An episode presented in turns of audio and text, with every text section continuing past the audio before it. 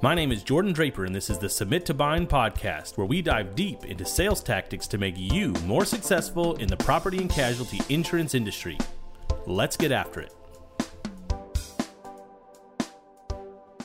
As salespeople, it is our job to find ways to relate our products to our clients' needs. Most of the time, our clients require our products by law or in conjunction with another financial transaction. So there's not a huge need to convince someone to buy or not to buy our products but rather what and from whom they should buy.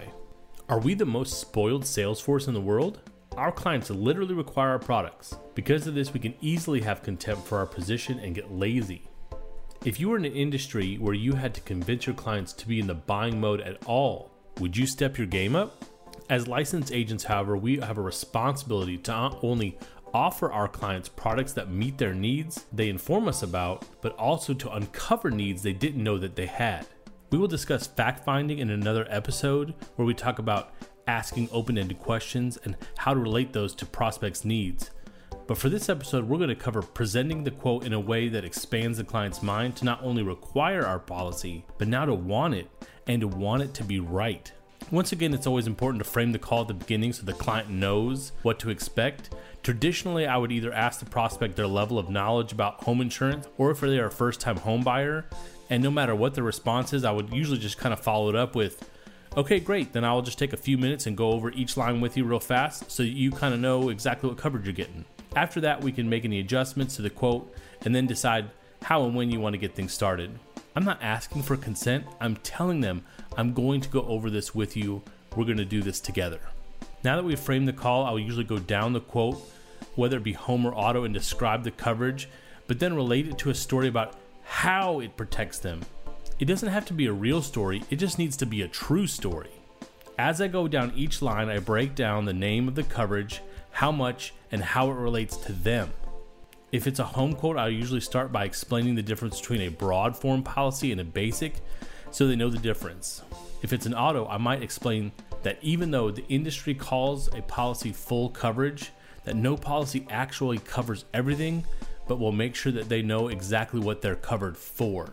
Mrs. Johnson, real quick before I get started going over the coverages with you line by line, I just wanted you to know that this quote I worked up is a broad form policy. Really, there's two main types of homeowners insurance there's a basic form and a broad form. The basic form is a named perils policy, meaning that it's going to list each coverage fire, wind, hail, lightning, windstorm, theft. If it's not listed, though, it's not covered. Uh, a broad form policy is the exact opposite. It's going to list the things it doesn't cover. Usually, this would be flood. If you want coverage for flood, we need to get you a flood policy. Acts of war. So, if there's a war going on in this country, there's going to be no coverage for that. Deterioration over time, number three. Uh, as your house gets older, that's not covered. And then, of course, you can't burn your own house down. There's a couple other exclusions, and we'll go over those, and you'll get a copy of that in the paperwork as well. But if it's not excluded, then it is covered. In this example, I want them to be thinking in the framework of doubting what they may have now and why wasn't I told this before?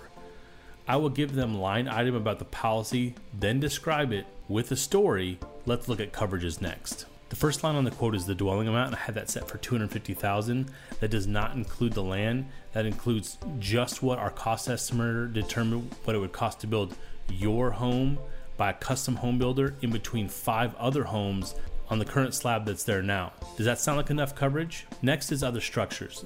This covers fence, gazebo, pool, or shed that's not attached to the home. I didn't see anything in the pictures, so I reduced that amount down to 5000 Your garage is attached by a breezeway, so that is included in the dwelling amount.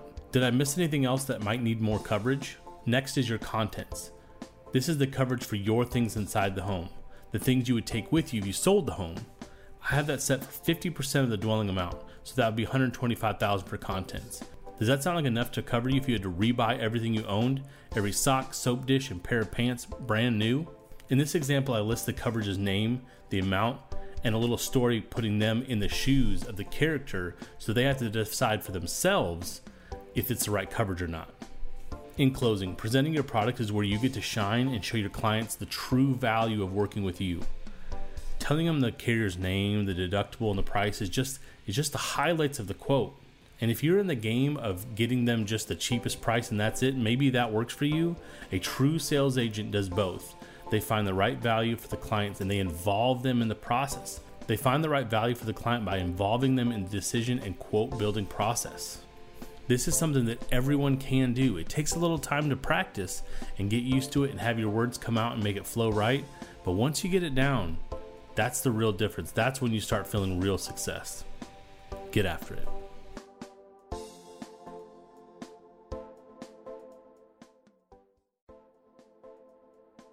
Thank you for listening to Submit to Bind. Please hit subscribe on your podcast player to get the most recent episode. Submit to Bind is on iTunes, Spotify, Google Podcasts, Stitcher, and should be available on almost all podcast players. Thank you.